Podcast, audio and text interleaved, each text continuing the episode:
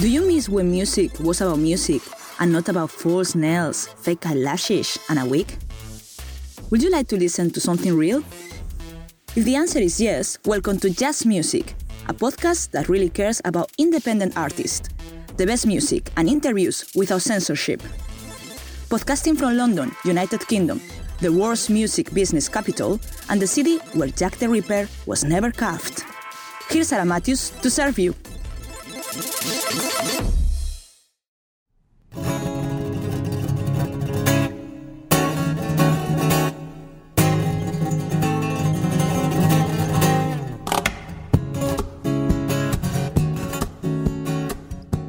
everyone and welcome to this new Just Music show.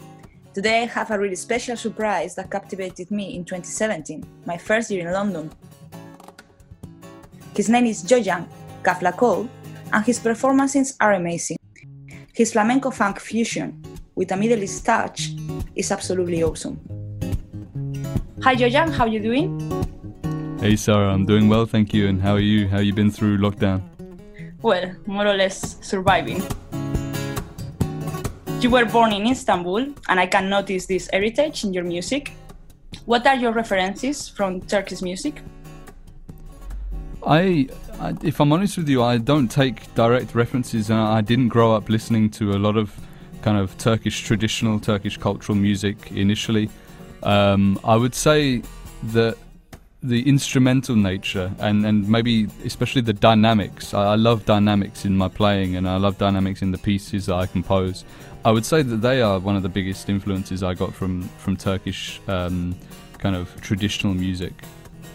You have been playing in many music capitals all over the world, from luxury hotels in India, the streets of Dublin, rooftop parties in Istanbul, Barcelona, and the BBC studios in London.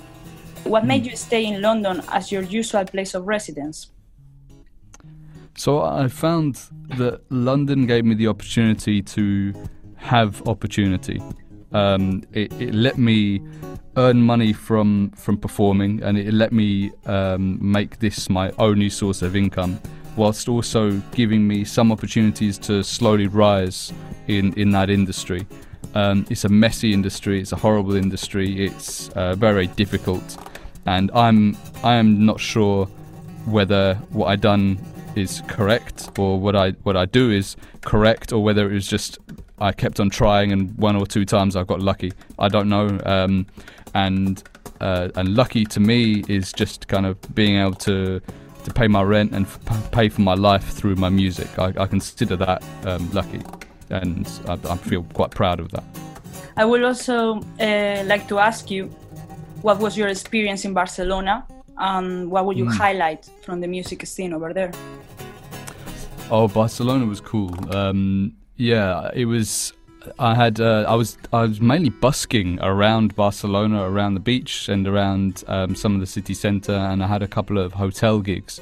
Um, I just remember it being a, a, mix of musicians. I met a fantastic saxophone player there, and we, we stayed together for a week playing on the beaches. I think um, it was it was a it was a beautiful mix. I, I, I loved the the kind of the Spanish influence, but also it had lots of different musicians from different places in my experience there, um, and I, I just loved that that kind of I don't know that mix. It was beautiful for me. A really cool time. And as you love flamenco, uh, maybe any references from Spain or from Spanish flamenco?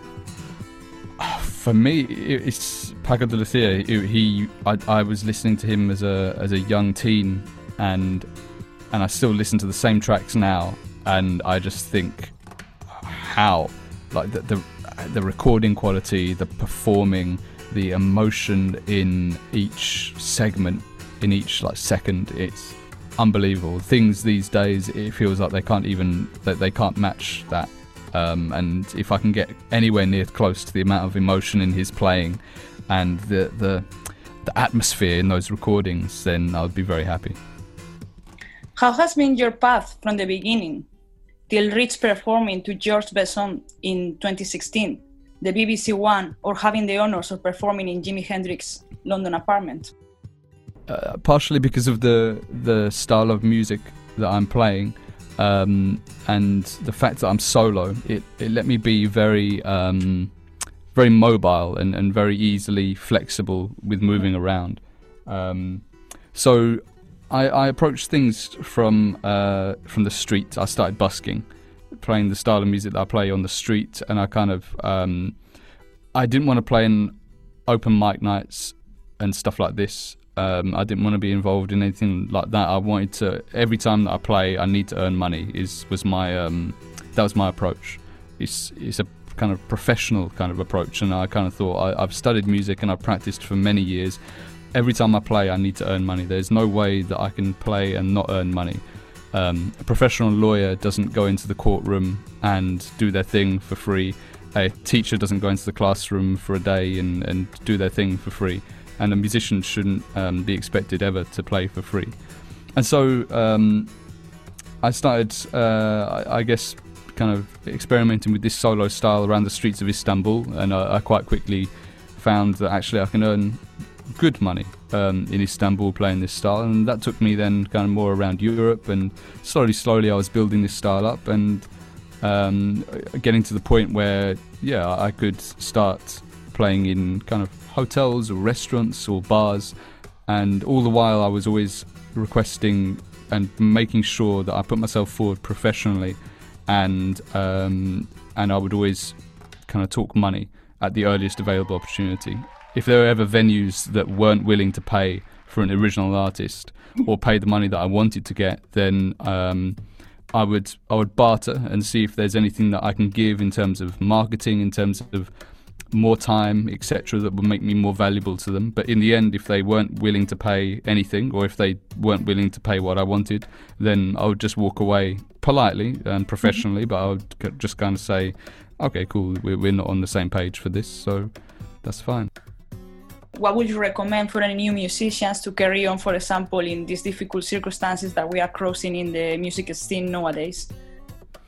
Hmm, that's a good question. I, I firstly I want to open with please don't take my advice as anything anything valuable. good advice, actually. You know, like you have to stand up for yourself. Also, like you know, as as, as you mentioned, like people these mm. days they think that I don't know that they can watch films for free, listen to music for free, but later they are not willing to pay even one penny sometimes. So it's a bit mm. like not fair. Totally, totally. And coming out of COVID, I think. Um, I, I, I, I hope it goes the way where the public, and I don't mean the UK public, I don't mean European public, I mean the global public. I would hope that they now value things like entertainment and live music and musicians and artists and dancers and actors. I hope that they value them much higher because they haven't been able to experience physical um, music and physical dance and physical acting for these for this year essentially. And I think it, it should be a great opportunity for musicians to reset what a musician should be paid or what a performer should be paid. To me, every musician should put up their fees and should request more money when we start going back to normal things because we have a product that has been missing for one year at minimum. It's been a pleasure to talk to you.